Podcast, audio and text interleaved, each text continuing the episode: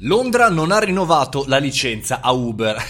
Buongiorno, bentornato al caffettino. Questa è la notizia bomba di oggi perché ci dice che dopo due anni di negoziati e periodi di prova, e aggiungerei la più grande italica maniera di proroghe, l'Uber ha perso fondamentalmente la licenza per poter operare a Londra e Londra diciamo in qualche maniera ha descritto, ha spiegato il perché dello stop citando preoccupazioni per la sicurezza degli autisti e dei passeggeri. L'ha fatto con eh, Transport for London, TFL, questa azienda responsabile dei trasporti pubblici di Londra che appunto ha deciso di non rinnovare la licenza a Uber. La licenza è fondamentalmente quella che ti permette di andare in giro, quella di muoverti, quella in cui in Italia, ahimè, non abbiamo più. E eh, chiaramente l'azienda americana ha subito cercato di, rispost- di, rispondere a quello che è stata un po' la dichiarazione eh, di TFL che appunto ha parlato di mancanza di sicurezza, malgrado eh, tutta una serie di avvisi. Uber ha risposto dicendo ok cambieremo i nostri vertici dell'azienda a Londra e faremo anche tutto quello che serve, quindi una commissione interna e vi dicendo. Bene Insomma, non è che eh, a Londra si fermerà tutto, ma eh, Uber avrà 20, 21 giorni per poter fare diciamo così, opposizione e trovare una soluzione, perché chiaramente altrimenti dovrà per forza necessariamente fermarsi, fermare i propri motori. Magari appunto avete eh, organizzato per questa, mh, insomma, questo capodanno, per questi giorni, un po' di anche qui di di relax da questo punto di vista, volete girare per la città di Londra e volete magari utilizzare Uber. Al di là che ce ne sono mille altre di possibilità, al di là che ci si sposta agilmente anche chiaramente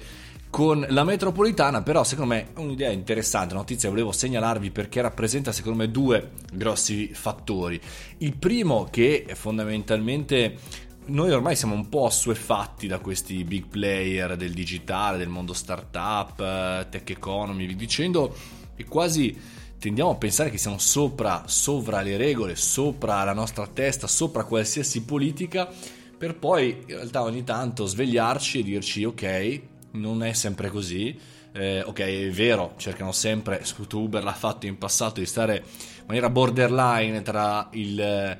il, il sacro e il faccetto, mettiamola così, molto borderline tra le regole,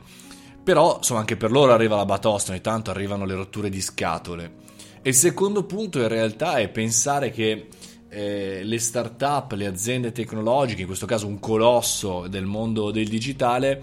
eh, possa scalare, possa funzionare, possa eseguirsi nella stessa maniera a Milano, a Londra, a Berlino, a Arluno per dire, e in realtà poi ci scontriamo, si scontrano con l'execution, quello che noi ripetiamo sempre per il mondo startup, cioè ovvero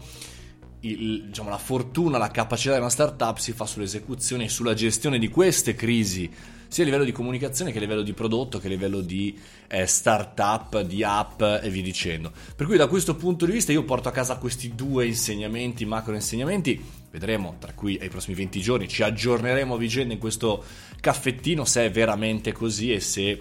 e come evolverà appunto questa eh, notizia, questo caso. Ci metto un più uno per arrivare a tre e ehm, parlo appunto di quelle che sono le amministrazioni pubbliche, in questo caso quella inglese molto efficace a parlare anche il digitalese, a non chiudere, fare eh, cose diciamo per giudizi, ma per parlare fuori dai tribunali, per trattare con il digitale. Questo lo vedo ogni tanto a Milano, ma non lo vedo